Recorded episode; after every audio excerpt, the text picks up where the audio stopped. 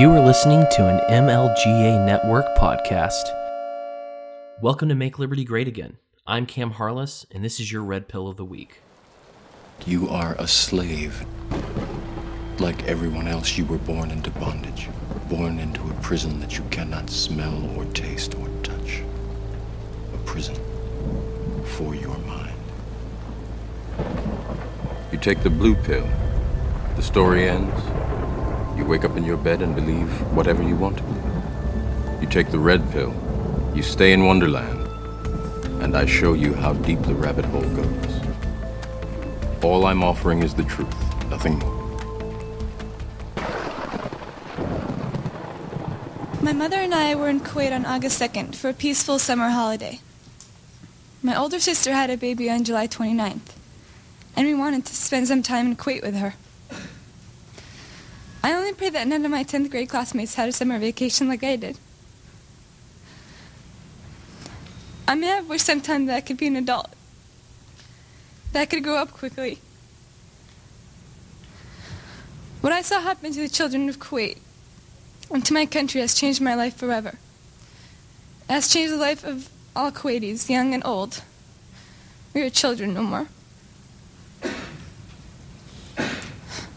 My sister with my five-day-old nephew, traveled across the desert to safety. safety. There was no milk available for the baby in Kuwait. They barely escaped when their car was stuck in the desert, desert sand, and help came from Saudi Arabia. I stayed behind and wanted to do something for my country. The second week after an invasion, I volunteered, volunteered at the Al Adan Hospital with 12 other women who wanted to help as well.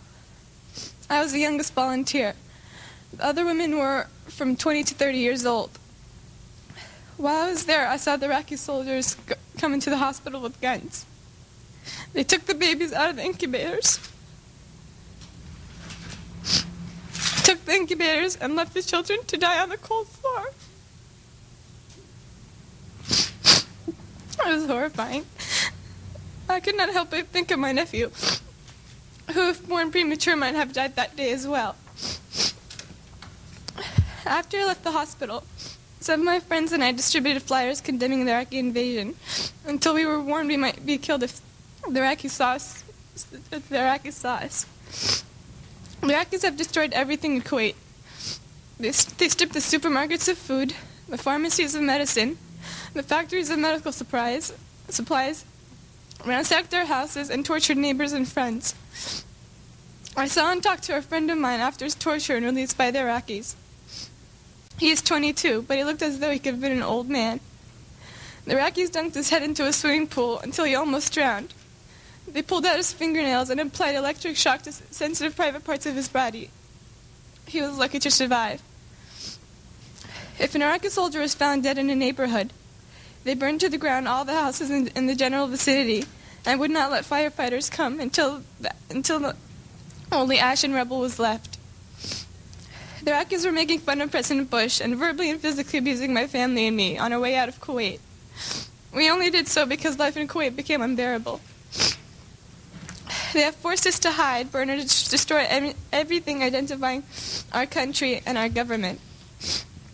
I want to emphasize that Kuwait is our mother and the Emir our father. We repeated, we repeated this on the roofs of our houses in Kuwait until the Iraqis began shooting at us. And we shall repeat it again. I am glad I am 15, old enough to remember Kuwait before Saddam Hussein destroyed it, and young enough to rebuild it. Thank you. War is the health of the state. If you've spent any time in any anarchist or libertarian circles, You've certainly heard this phrase before. It was originally written by Randolph Bourne around 1914 at the beginning of World War I. It speaks of how the mindless power of the state thrives on war. There is much money to be made and much faux heroism to pass around when there's a big baddie on the other side of an ocean or a border to demonize and to kill. It's not always easy to inflame the masses' lust for war and destruction. It sometimes takes a violent attack on a US base or on a civilian center to talk the American people into coming together to back the mass murder of innocents across the sea. Sometimes it takes something a little more creative than that. Sometimes it takes lies about weapons of mass destruction. Sometimes it takes blaming another country for an incident that never actually happened. Sometimes it takes the carefully calculated words of a 15 year old girl in front of Congress. Today, we're going to talk about how atrocity propaganda crafted by a PR firm helped the war party get into a war with Saddam Hussein the first time in 1990.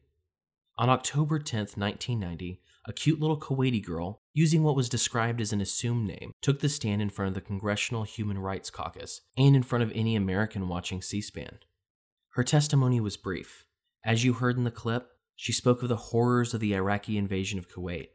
She spoke of premature babies being thrown from incubators and left to die on the cold floors of the hospital.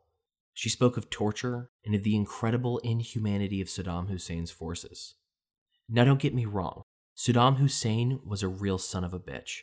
He was not kind to the Kuwaiti people or certain sects of his own people. He was most certainly a horrible dictator, a dictator that did keep some of the more radical sects of Islam in check before he was eventually killed, but that's neither here nor there. April Glaspie, who was the U.S. ambassador to Iraq right before Hussein invaded Kuwait, had a conversation with the dictator. They discussed oil prices, the rebuilding of Iraq, and the troops amassed at the border of Kuwait.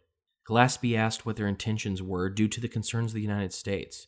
Hussein spoke of the current state of things, what they were willing to do in the situation, and how they were giving one more chance of negotiation with Kuwait, but that he wanted to have Kuwait be a part of Iraq and that Iraq wouldn't accept death.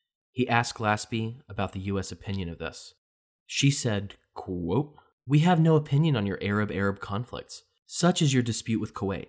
Secretary Baker has directed me to emphasize the instruction first given to Iraq in the 1960s that the Kuwait issue is not associated with America. Saddam allegedly smiled. Of course he did. He was just given an open door, and in fewer words, was told that the U.S. would do nothing if Iraq invaded Kuwait. If the CIA does anything, it topples foreign leaders and installs its own. The only problem with this strategy is that installed dictators rarely stay the course that the US and the CIA had in mind for them.